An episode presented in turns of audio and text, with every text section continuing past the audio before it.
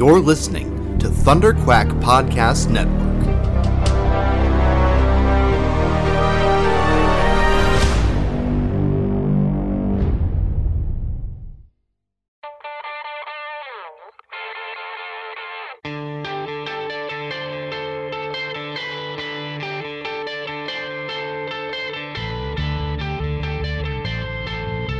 Hi, this is Roy Thomas, and you're listening to the Epic Marvel Podcast.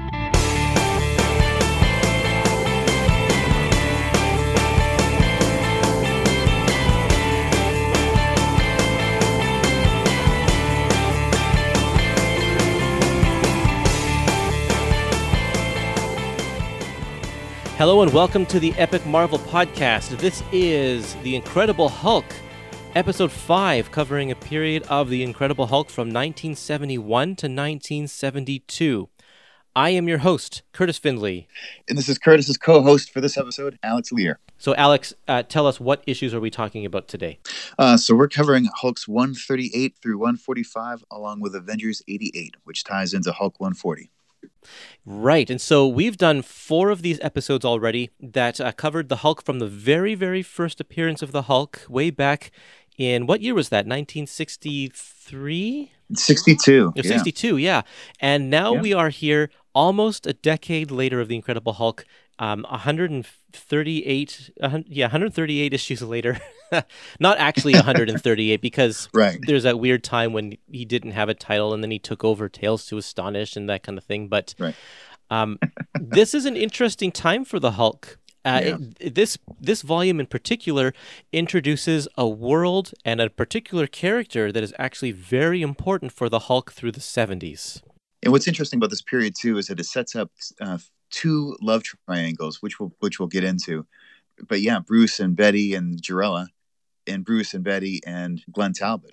So it's a kind of interesting just how it, for me, it's like, I feel like this volume, it, it starts to become a little bit less about the villain of the month for the Hulk and more almost about the ramifications of Bruce Banner's life of being the Hulk and how this impacts the relationships around him. So for me, this is where Hulk gets particularly interesting. There's also another romance that uh, you didn't mention. It's Betty and Talbot and Doc Samson. Uh yes, that's yes, that's an excellent point too. Yeah, so a lot of tr- a lot of these, a lot of things going on. Yeah, yeah. So I think I think it's safe to say that the 70s kind of defined the Hulk, and it's not just because of these Yes. comics here, but of of the TV show, which I don't think is is uh, airing concurrently with these issues yet. correct. Seventy-seven. But I think that these issues they feel a lot like the TV show, and so um, just in the Yes. way that Banner is portrayed, and um, the yeah, the, like you said, it's more about the ramifications of being the Hulk than the Monster of the Week, which is kind of what the show is is about as well. Right. Uh, and Yeah. so it's I think it's safe to say that these issues are kind of the reason why the show exists in a way, in a sense. Yeah, yeah. I think you're right. And these sort of these sort of launched the show. I, I think you're right. Yeah, for sure. Uh, Can you give us a little recap of where the Hulk is? Are there any plot lines or anything that we need to be aware of for someone who hasn't read any Hulk before that and is just jumping into this book? What do we need to know? I believe we left off with um yeah Hulk had been out in space. Uh, he was um battling the Abomination, and is that right? I think that's right. Yeah, Yep. and Xeron, the Star Slayer, and Kla- Klaatu, Klaatu, I think. Yeah. So he was having a space adventure anyway, and I believe at the end of that, he basically like falls through. The, probably I can't remember if the ship blew up, but something bad happened, and I think Hulk just flew. He was like falling to Earth. I think Abomination was falling to Earth as well. And so we start on page one of Hulk 138 of Hulk coming out of the water, having just, well, it says right here, he was a falling star a moment ago. So, um, so you know, basically, we, a lot of these adventures open with Hulk reacting to whatever happened before, like, you know, he got thrown into something and now he's emerging, still alive, obviously. That's just an interesting point, actually, because I really did feel reading these issues like it is a serial, Yeah. uh, like like the old Tales to Astonish days. Uh, because Sure. that one, when the Hulk was in Tales to Astonish, that one was serialized uh, in a very different way than any of the other Marvel comics were at the time. It was very Right. much a continuous chapter after chapter rather than self contained stories. And like you said here, because the splash page is often reacting to the last panel of the previous issue, you really, really do get that feeling um, again now, and I, I think that's kind of one of the hallmarks of of the Hulk comics in these early years. Yeah, and you know what's great about the Epic series as well is that you know I love the fact that it's you know, this is Volume Five, covering 1971 to 72. You really feel like it's almost like the fifth act in this many, many, many act play that is the life of the Hulk. That's right. And it really is like this ongoing story, and um, so that's why I love that all these early issues are being collected. I think through number 200 now in Epic format. So it's just we got a lot of stuff to a lot of great stories ahead for sure. And I also love just that we're at the point with the Epic collections now where I if there's a little reference that I don't get or whatever, I can just walk over to my shelf and pull that volume out. Yeah. If you if you're collecting all the volumes yeah. like I am, so it's like absolutely in this. Yeah. I think it's in the first issue here we get a reporter, or no, it's the second issue. We get a reporter, and it says, "Do you remember this guy from some random issue of Doctor Strange?" And I'm like, "No, I don't. Let me go get that book." And I pull it off my shelf. Yeah. And I'm like, "Oh yeah, there's the guy. He looks completely yeah. different and doesn't do anything in that issue, but for some reason they wanted to send us a little note letting us yeah. know that it's the same guy." But yeah, it's just uh, it. I love the these epic collections and having that library at my fingertips. Absolutely. Yeah, it's a, it's a cool thing. Um, okay, so the other thing I want to mention just before we jump into the issues is that all of the art in this book, except for the Avengers issue, of course, uh, is by Herb Trimpe. And he mm-hmm. had a long run on the Hulk that started uh, I think two volumes ago, uh, volume three. Yes, I think it was around 106 was his first regular issue. I want to say, and then 193 was his final one. So, so he's got a pretty, long uh, run. pretty healthy run. Now, yeah. it's interesting to look at this because Sam Grainger does the first few issues, and then the majority of this book is inked by John Severin. And John yeah. Severin is a fantastic inker. He's a fantastic artist, um, yeah. but he's got a very unique style of inking, and he's one of these inkers who is very prominent in his style. So yeah. to to the point where it's kind of like a Tom Palmer, where it's like the artist mm. almost is completely transformed when you have a when you have John Severin inking. And so Absolutely. Herb Trimpe looks his artwork looks very very different under yeah. uh, Severin's inks than it does under Sam Grainger's inks. Oh, absolutely. There's a much more of a realistic feel to mm-hmm. Severin's inks, and uh, and more of a comic booky feel, I'd say. You know, the comic books, but it's like, you know, more of like uh, kind of that, you know, almost like more of a cartoony. That's the term I'm getting at. Yeah, you know, cartoony look. I think a little bit with Grainger. Yeah. The way the faces are, whereas something with Severin, yeah, he just really, really hones that artwork, takes it into a whole new level, and just like he did with Dick Ayers and uh, uh, Sergeant Fury. Yeah. Just an awesome anchor. Yeah.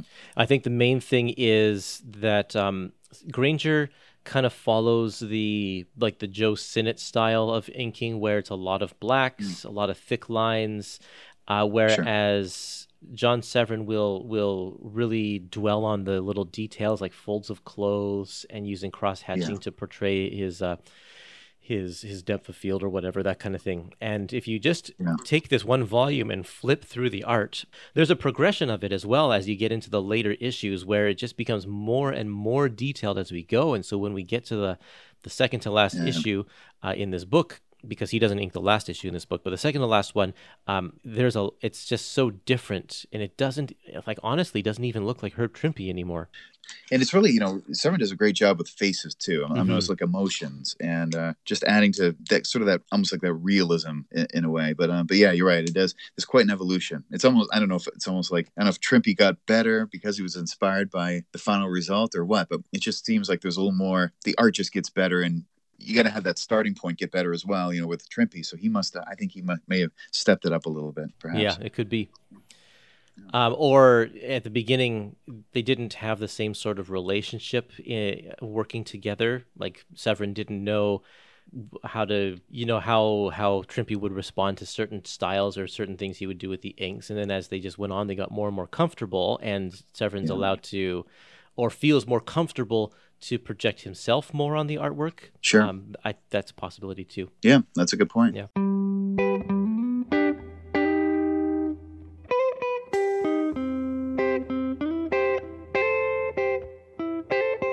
Okay, so let's go on to our issues here. We're going to start with Incredible Hulk number uh, 138 from yeah. April of 1971. This one's called Sincerely the Sandman.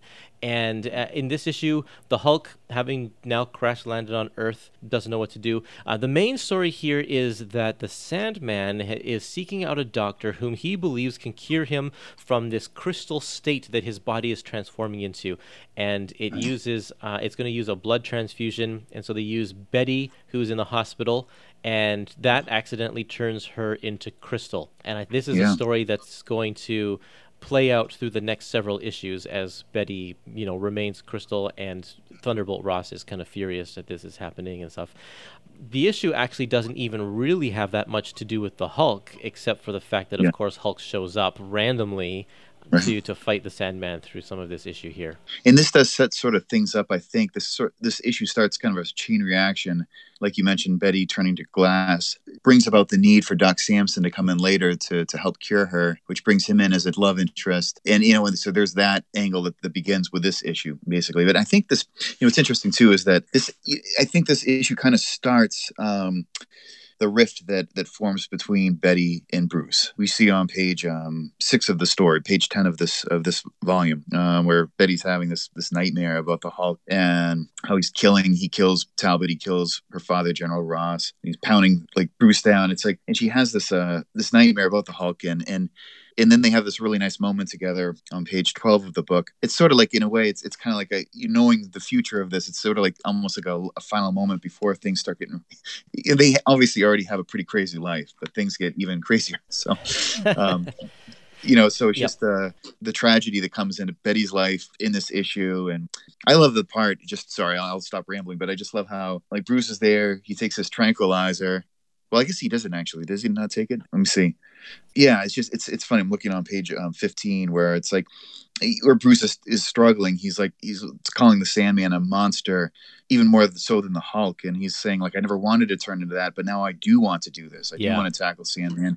And that reminds me of 141 where he well and we'll get to that obviously but where banner's cured spoiler alert but then he wants he actually turns himself back into the hulk. So it's just it's kind of funny he's struggling between this i don't want to be Yeah. him but i do need him as well. So yeah. Yeah, that's going to be a constant uh, theme, I think, through this book, and just in Hulk in general. It's like uh, he uh, he's constantly in situations where he actually does need the strength of the Hulk, and so reluctantly he gives over to that side. right Yeah, great last page here where, um, yeah, where Betty's turned into glass, Yeah. and it's like now Yeah. all of a sudden there's an instant uh, fear that she'll be shattered. And of course, when we ha- we're dealing with the Hulk, who can crush things without knowing it, like that's, Right. you know, obviously they're playing up that tension and that drama here. right i mean hulk really is that bull in the china closet Yes. right Yeah. so here's Betty is a piece of china now. Can very delicate, cannot be broken. So yeah, right. And it's funny, Hulk ends the comic and back in the water again too. Yep, yep, full circle. this issue also starts with a poem from Yeats. Yes. And this is kind of an interesting thing because throughout this volume, there's actually a lot of poetry that is hmm. used by the narrator, and Yeah. you're we're contrasting the the the beauty of po- poetry with hmm. the sheer anger of the Hulk. And like not particularly in this scene because he's calm in this scene, but just in general to get that contrast between you know the fine arts and the the the monster, the the the destruction that comes with the Hulk. It's an interesting uh, dichotomy that they kind of persist through these entire issues, and and that's through different writers as well because this book has like four four or five different writers that take up the the, the title. Yeah. So they all seem to clue in on that. Yeah, that was definitely a Roy Thomas factor, though, Yeah. bringing the poetry in. I mean, like that final page, of I think it's Avengers 58 or 57, where the, where the kid picks up um, Ultron's head. Yes. And there's this great, I think it's Ozymandias, or something. yeah, that's right. Right, yeah. And I remember Hulk 125 had something similar too. There was something about um music, was it music um uh, soothes the savage breast or something like that. Right. Or, and it's uh, that was in the beginning of 125 where he emerges from another adventure. So um, it's just funny how, yeah, that is definitely an element. Yeah, very cool element. Yeah. So in fact, the Hulk, the very the Hulk TV show in, with a pilot in 1977 um, starts off saying with the, right at the beginning saying, "Within each of us there dwells a mighty raging fury." So a little bit of a little bit of that element. Mm, nice. Open that. So, Right. Yeah. So yeah. Well, let's But, move on yeah, to let- issue number 139. Why don't you take us through this one? This one is called Many Foes Has the Hulk. And that's actually a quotation from the leader directly, who is back in this issue. And um, yeah, interesting tale. You've got um, Talbot here is uh, pretty upset about Betty, I would imagine.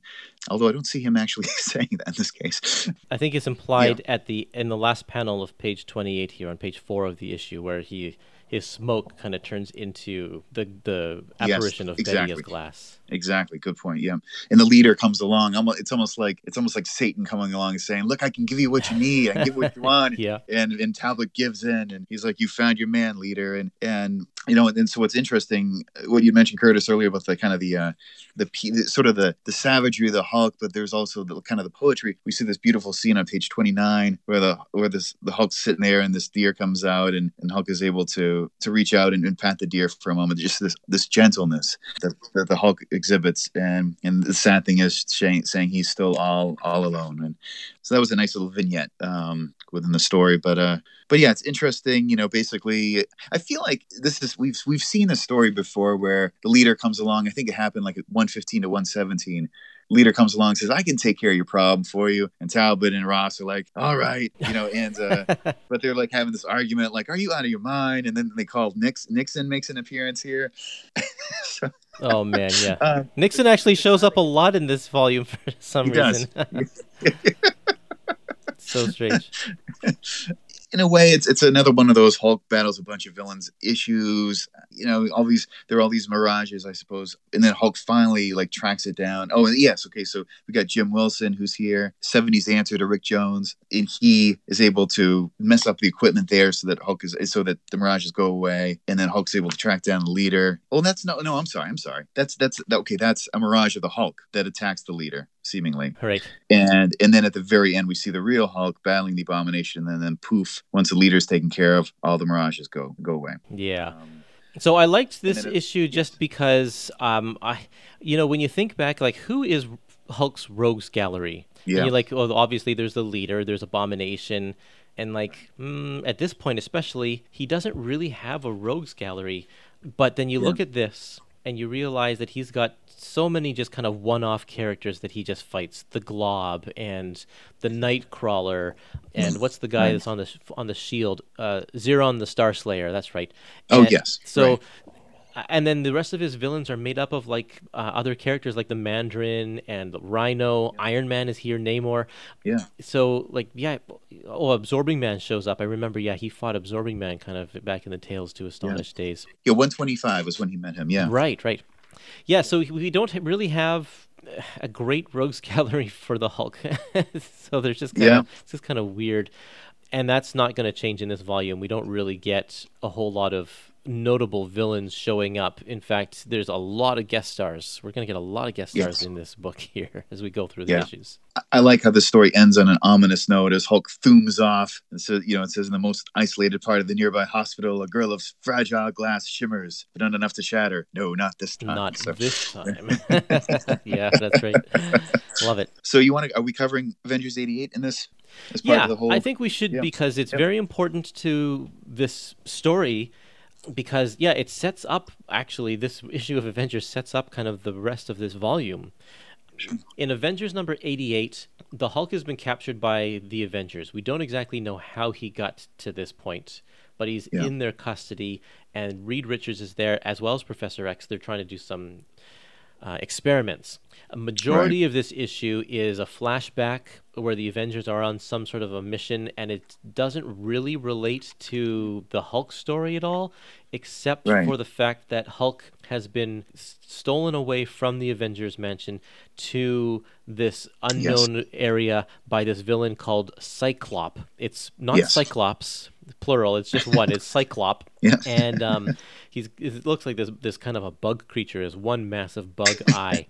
Uh, kind of a cool design. Um, but we don't really. It's it's kind of a weird issue because we don't really know what what his purpose is, why he's going Yeah. to do what he's going to do, but he is going to shrink things. He's Yes. going to shrink like Yes. everybody. I think is what he wants to do, but he's Hmm. testing it out on the Hulk, and Yeah. then the Avengers bust in because randomly they fall into a hole where that leads them to Cyclops' base. They're not even looking for this guy, but they just happen to. Right. And that's really it. I yeah, there's not a whole lot going for this issue in terms of Hulk stuff because he just kind of lies on a table the whole time. right. No, you're right. You're right. One one thing that's kind of interesting about this comic is that um, Sal Buscema is the art, so it's a little bit of foreshadowing for a few years from now when Sal would become the, the regular That's artist. right. Yeah. And of course, it opens with a poem. Go Oh, ahead. it does open with a poem. I didn't even notice that. yeah. Let me see. H.P. Lovecraft. Oh, Well, okay. Just just one just a little one little blurb there at the beginning. Right. Right. so just getting back to what you were mentioning about uh, the, the poetry thrown in there. So Yeah. So this story and the next Hulk issue are Yeah. by Harlan Ellison, uh, who Yes. did a little bit of work for Marvel around this time. Um, Yeah. Not a whole lot, but he was on kind of several titles, I guess. yes, I think so. I think so. I, you know, and of course, he one of the things I like him the most for was writing the City on the Edge of Forever for uh, the original Star Trek series. Right. Um, Yeah. Of course, that's that's that's a different thing. But um, yeah, I can't remember what the other. I know. Yeah, you're right. There were a few other things he did around this time. But yeah, this was. I think this two parter here between Avengers '88 and Hulk 140 were certainly one of the more landmark things maybe that that Ellison did for Marvel. It's interesting because he only it, it only credits him as the story. He Yeah. doesn't do any of the dialogue. Roy Thomas does the dialogue. In fact, Yeah. it's even credited just saying it's an ad- adaptation by Roy Thomas. Mm, So that's- did Harlan Ellison just kind of come up with the plot, submit the plot, and then Roy said, "Yeah, yeah, that'll make a good story. I'm going to adapt that for Avengers or something like that." Like, uh, yeah. I feel like I read this somewhere. Yeah, I think there was a, story that Harlan Ellison had, and it was. I think it was almost one of those things where maybe he and Roy were talking, and Roy said, "Would love to have you write for us." I'd have to look it up, but it seems familiar. Where Roy was would love to have something, and, and Harlan said, "I've got this story," and I think Roy was able to just kind of take that story loosely, and and yes, as you said, kind of adapt it into the framework of this Avengers Hulk two-parter. I don't ima- I don't remember it being something where Harlan was was actually writing like an Avengers Hulk story or, or something. But but I I'd have to go back, you know, because I'm I'm just kind of speaking with uh, vague memories right now. So Right, that's not yeah. the safest way probably to. I'll have to fact check it. Should have been more prepared. yeah, right. Okay. Well, why don't we keep on going Yes. over to Incredible Hulk number 140? Yeah. So what's cool? The title of this spreads over three pa- pages. The brute that shouted love at the heart of the atom, and you've got a lot of kind of like this this recap of what happened in Avengers '88. A lot of panels here where Herb tells us he puts a lot in. And of course, you've got the Avengers battling Cyclops. But then I love this this progression where Hulk is getting smaller, but then relatively speaking, suddenly he's larger than this. He's you know he's going down to the subatomic level. He goes from being the tiniest thing to the biggest thing, back to the, you know depending on what world he was encountering as he got smaller. So we see all that happen in the first three pages, leading up to the the story, kind of going back to a regular pace with the fourth page of the story, where Hulk is in Jarella's world, and and certainly, yeah, this becomes one of the biggest, maybe the most important one of the yeah, certainly one of the most important Hulk stories of the '70s, starting with this issue and really running up until about 205. You know, no, even further. I mean, it, Jarella in in her world, yeah, certainly is one of those those key things even today. I mean, even so many years later, it's still kind of like the death of Gwen Stacy, just one of those key plot elements along the, the story of Hulk's life. Yeah, definitely. And it even kind of uh, sets the stage for, just generally speaking, uh, the whole quantum realm that we know in the the Ant Man movies and such. Like this, Yeah. this is kind of starting that. The concept of shrinking down so small that you find a micro world, and then you can shrink Yeah. down smaller than that and find a whole nother micro world under that, and then shrink down Mm-hmm. even smaller. Like he keeps shrinking and shrinking and shrinking, and he encounters so many worlds that are various different sizes. It's just quite Yes. uh, quite a great science fiction concept. Oh yeah, yeah. I mean, that's the thing. You, you, when you blow your nose, you could have like a whole universe that you just blew out of your nose. You know, right. it's just it's amazing to think about. It is. It really is. so I think warthogs is that what these things are called? I'm trying to remember. Um, with these with these dog like these beast like creatures are snarling of a dog or grunting of a pig. Hulk calls it. Yeah, he, he fights them. One other just great fight. I, I love this this panel here, like like where it says on page seventy one here that to the wolf things you are a monster, you are devil, you are pain god. Like, wow. Pain. God. Yeah. Only in the seventies. I love it. Yeah, and I, he, I, yeah, it's just great, and he ties the tails of these guys together.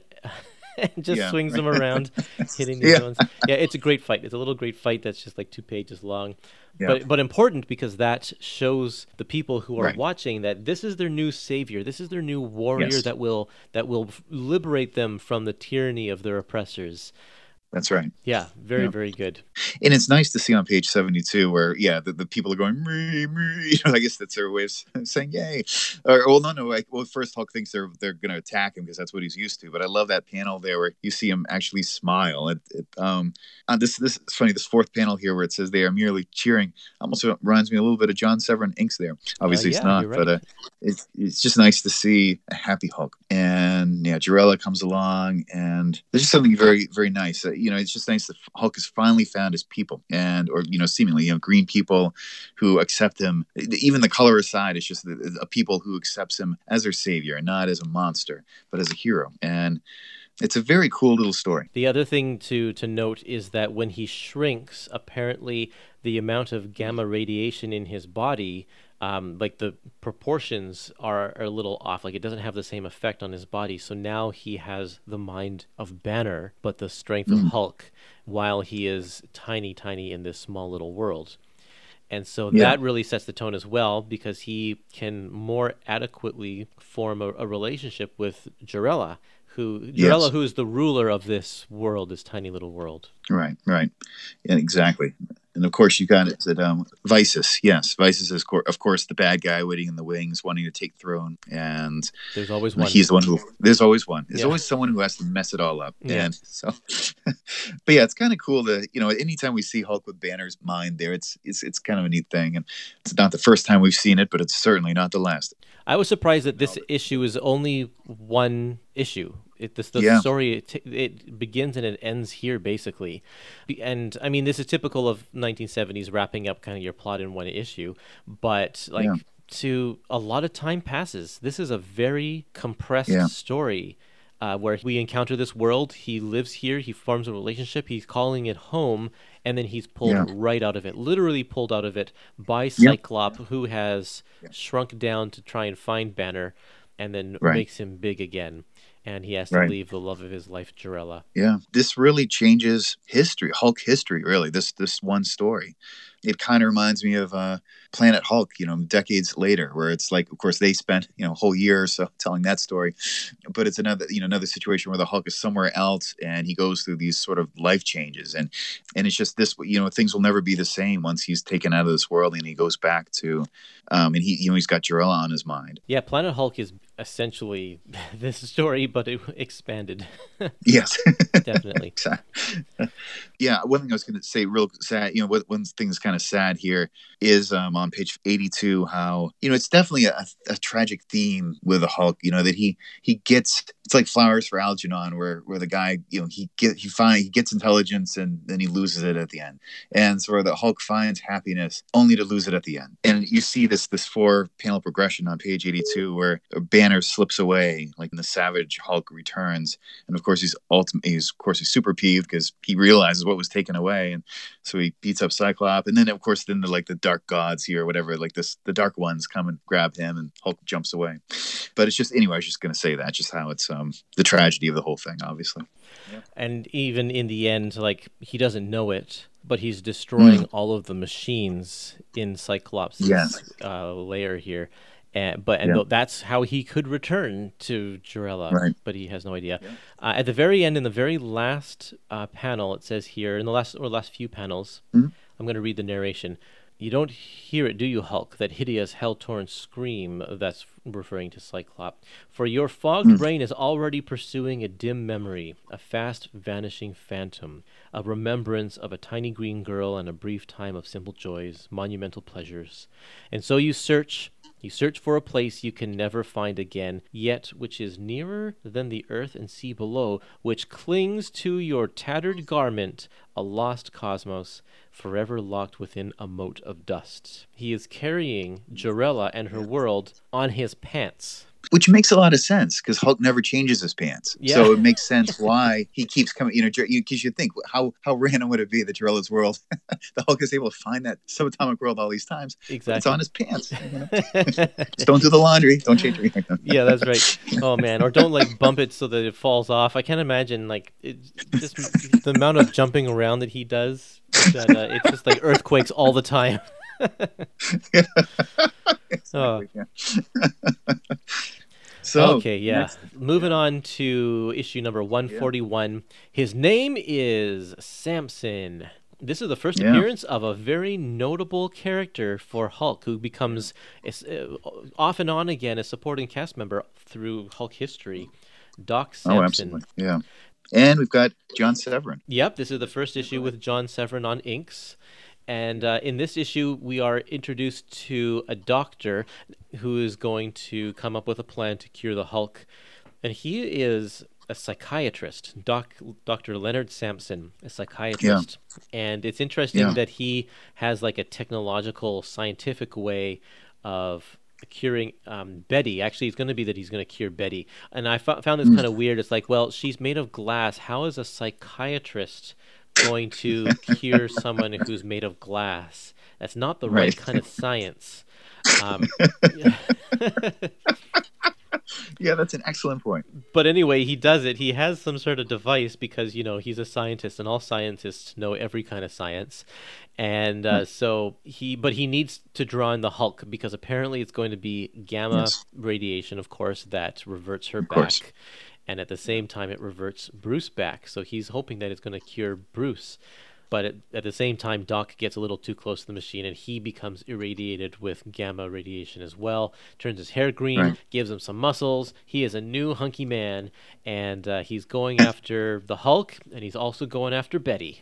I, th- I think 140 and 141 are just such a turning point for sure because you got Jarella in the last issue and Doc Samson introduced here, becoming now a love interest for Betty. And and you know, I, I it's a it's funny how Bruce is becoming kind of like a he's become sort of an outsider in a way. It's like you know he was he didn't really do anything. He didn't save Betty this time. It was Doc Samson who saved her, and who's now like the yeah the big hunky guy and who's in who asked Betty out. You want to you want to go on a date and and I like at the end of page 97 where Bruce sees uh, Doc and uh, and Betty drive off and and he's like I can't compete you know I'm just another 98 pound weakling and you know Doc is and this is another one of those you know stories these days that could have been probably six issues. Um, but just a lot goes on here.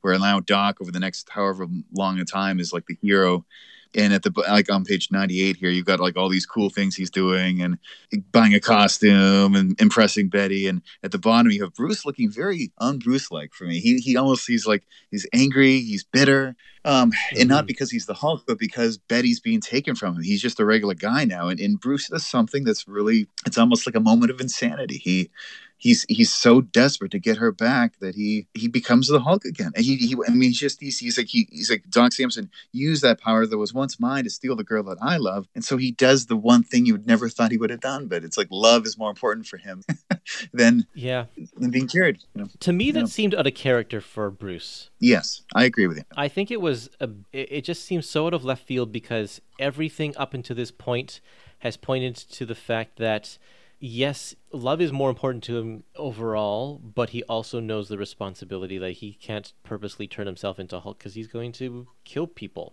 And so, like, Right. why does he randomly do it this time? I, I mean, I know it's to serve the purpose of the story, Sure. give him his powers back Yeah. or whatever, but it didn't seem like the right motivation to just Right. to do that. But I did love Yeah. this fight between Doc Samson and the Hulk because they're Yeah. not, especially Doc Samson's not really on. He's not a bad guy. He's not a villain or anything like that. But Sure. we got to show his strength. And Yes. on page 102, which is the 2nd Mm-hmm. to last page of this issue, where we get these four vertical panels that really Mm, yeah. convey the strength and emotion of these characters. And I love these faces, how much um, Yeah. his concentration and anger is going into Yeah. uh, this this battle here. Love it. And it's great that we got John Severin here to really bring out that emotion. You know, um, yeah, that's especially the the third and fourth panels there and on the top there. Just oh yeah, great, great. And here you can really still tell that it's Herb Trimpe, these bottom two panels of the same page where you get Yes. some uh, odd foreshortening on Hulk's Yes. hands and his arm there. Like that's a, a Herb Trimpe thing for sure. Um, It is, yeah. I think John tries to fix it a little bit, but it still looks a little Yeah. awkward. Only so much you can do, exactly. Yeah.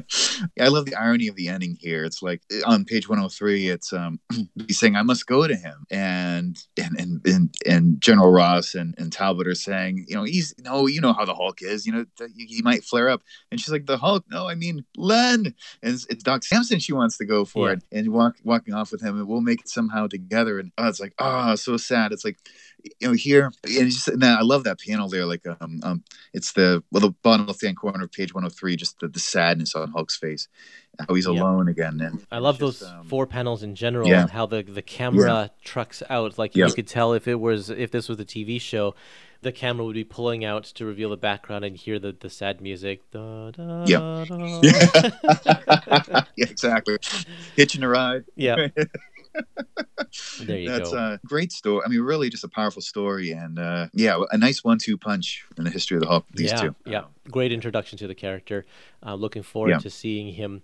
Uh, he'll show up a couple more times through this volume, and and it's always exciting. Oh, absolutely. Yeah, yeah. Okay, the next issue is called Yep. "They Shoot Hulks, Don't They?" which is a play on uh, the the phrase "They shoot horses, don't they?" which is an old book, I believe. That's what it was. Very uh, interesting story of the times. You know, the whole uh, women's lib movement and male chauvinist pig. And I, I just love, uh, you know, it's interesting how the Valkyrie in this incarnation is. Uh, this is the first time we see her, and we see the Avengers.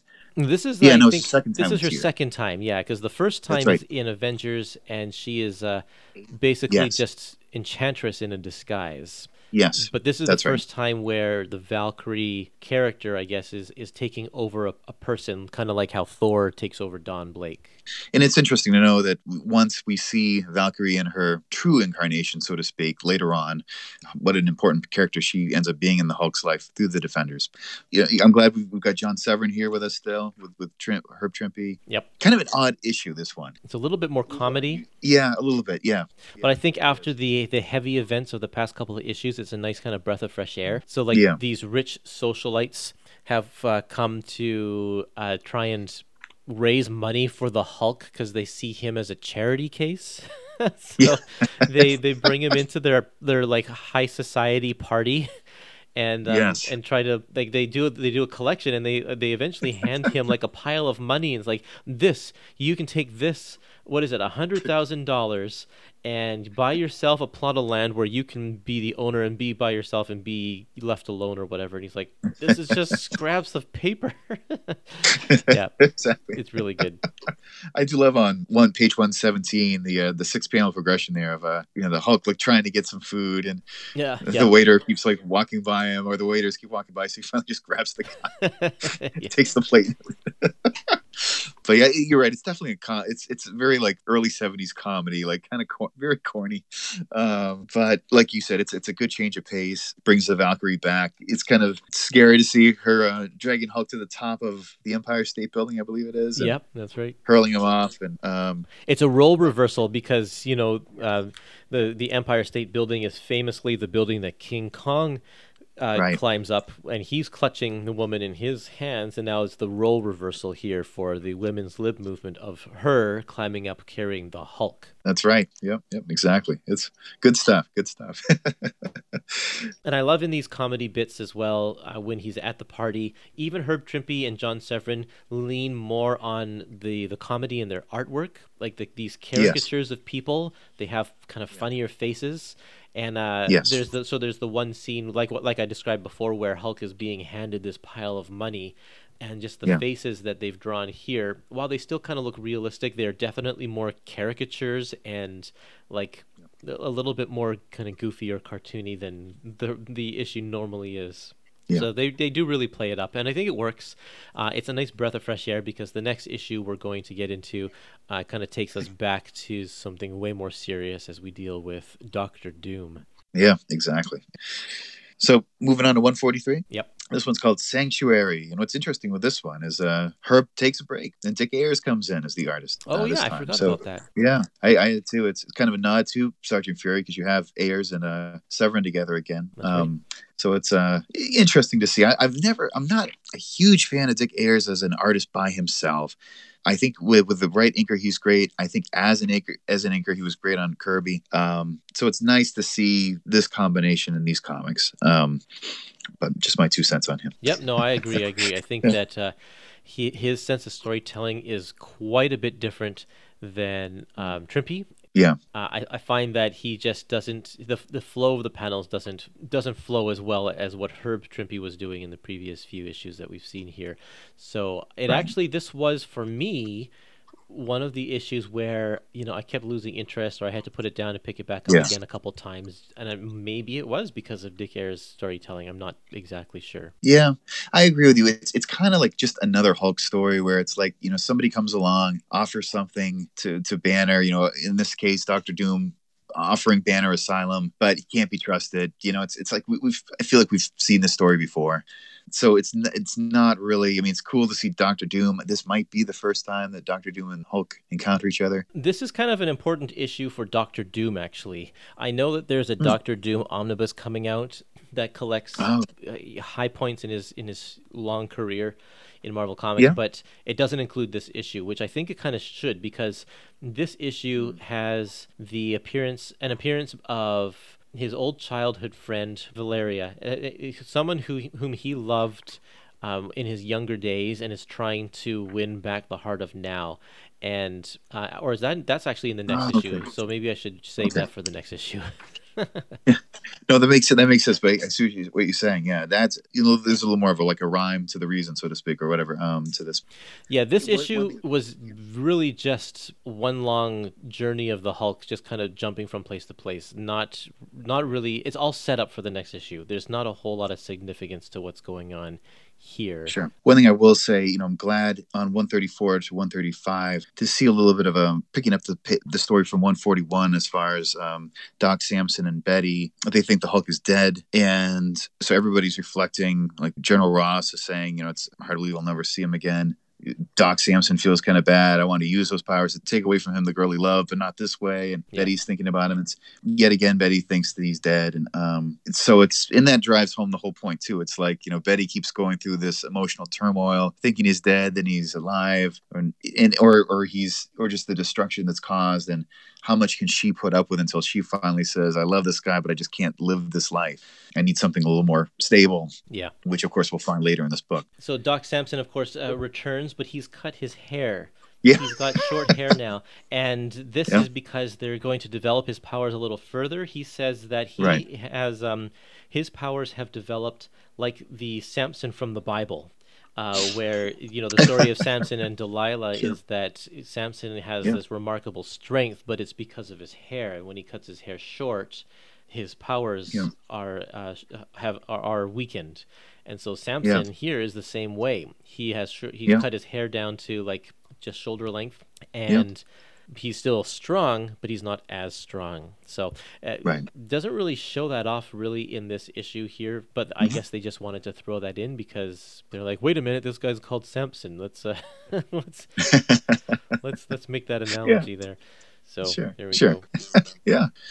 Want to move on to 144? Yeah, sure. Let's go on to 144. This is the monster and the madman. Yeah, part two. Part this. two. This is um, an interesting issue. So, like I was saying before, this is we see Valeria, and Valeria Yes. is a character from Doctor Doom's past. Mhm. We it says here in one of the, the footnotes we first hear of Valeria in the issue Marvel Superheroes number nineteen.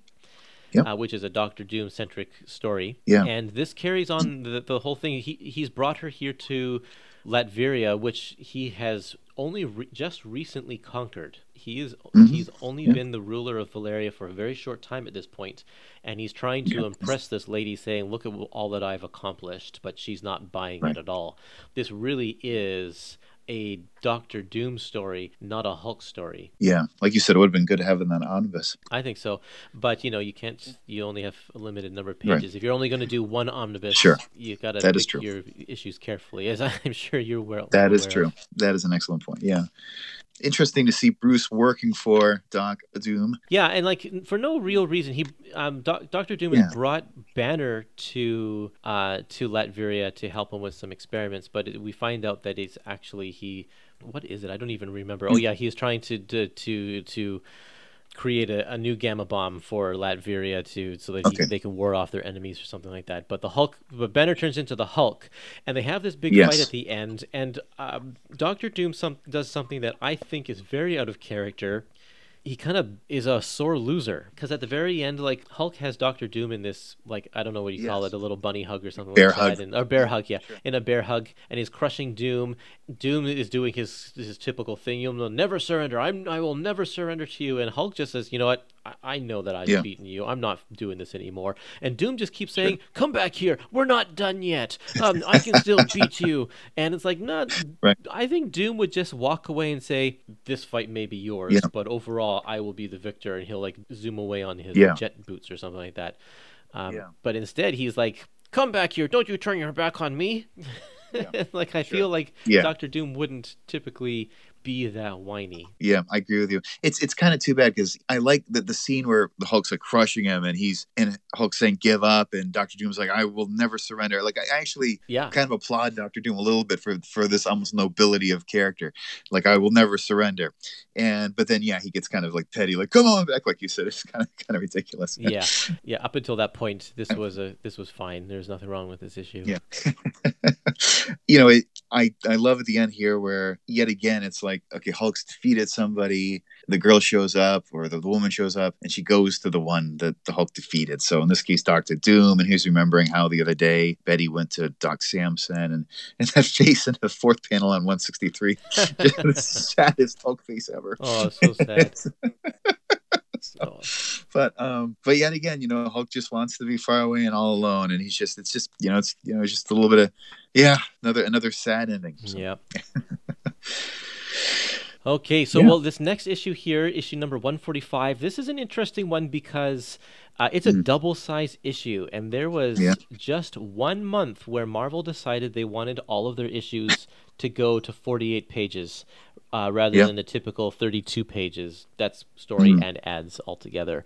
So they increased the cover price to 25, and I think the idea was that they were going to do it forever, like that was going to be a permanent Yes. change right but they only did it Exactly. for one issue. So we get this one double sized issue, and I'm like, wait a minute, why is this double sized? It's not like an anniversary issue or the Right. the end of a big story or whatever. It's just a random double length issue. But Yeah. there you go. I have to kind of chuckle this anecdote from history, just how you know it's like uh, yeah, Marvel decides to do this, and I think I think you're right that the intent was to continue doing this. I don't know if Marvel just felt that the uh, it was just too expensive to do this, or it just would to, to stay at this at this price point for this amount of pages. If it was going to be too hard to keep up creatively with with everything, but I love how DC was like, we got to get on that too, and so Yeah, they went and right. bought all this paper stock to do this, and then Marvel pulled the plug back and went to twenty cents.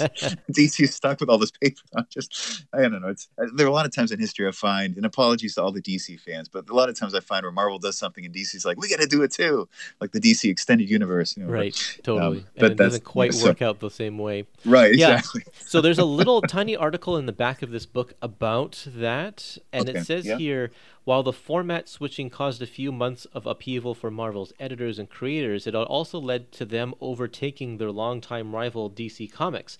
DC matched Marvel's switch to the 25 cent format, but held on to it longer, filling out their titles with reprints.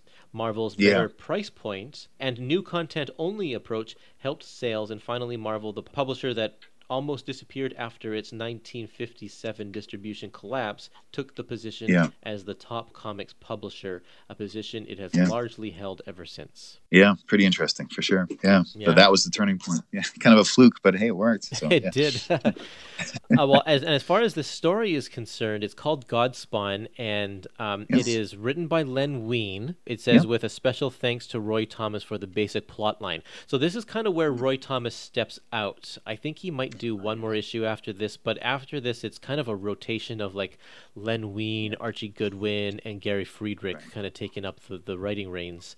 But I guess Sure. this is Roy Thomas's plot, maybe that he had already established before he stepped off. Sure. But- yeah. I think you're right. Yeah. This is something we have seen before. Um, the Hulk, Mm. uh, he interrupts a movie set. Uh, he Yes. doesn't realize Yep. that it's a movie set, but it's actually a movie set. And then he gets kind of caught up in, like, they try to cast him in the movie to make him part of the movie. but then he Right. turns to Banner. It's like, wait a minute, bring back the green guy. Right. uh, I love it. Uh, and then in the midst of all that, we find out that they are the movie set is shooting on an actual ancient Egyptian site, and these Oh, yeah. statues underground come to life. And Yep. um, they're, we find out that the Egyptian gods are actually aliens from another planet, and they're using Earth as a. They're going to use Earth as a as a ground to have these kind of gladiator fights Mm. where it's, Yes. it's d- warring planets are at a dispute and whoever's going to win the battle is gets to you know get to keep the planet or something like that so uh, the hulk ends up fighting not he's going to fight the sphinx but the sphinx uh, kind of goes back to normal um, but he ends up fighting this other huge rock guy that he just smashes to pieces because he's just made of rock and i find that really quite funny and whose name is Colossus. It's funny. We've seen a we've seen a Nightcrawler Yep. who's not the X Men Nightcrawler. That's right. We've seen a Cyclops who's not the X Men Cyclops. And now we've seen a Cy- Colossus who's not the X Men Cyclops. that's right that's right and pretty soon we'll see wolverine but it is the wolverine yes, that's right. Yeah. Uh, so yeah, pretty funny. Um, on page 177, which is page 13 Yes, of this issue, we get a, a cross section of this new base that General Ross is building, and Yeah. it's called Project Greenskin, and it's going to be like Yeah. the most secure compound where they can hold the Hulk and do some tests and stuff.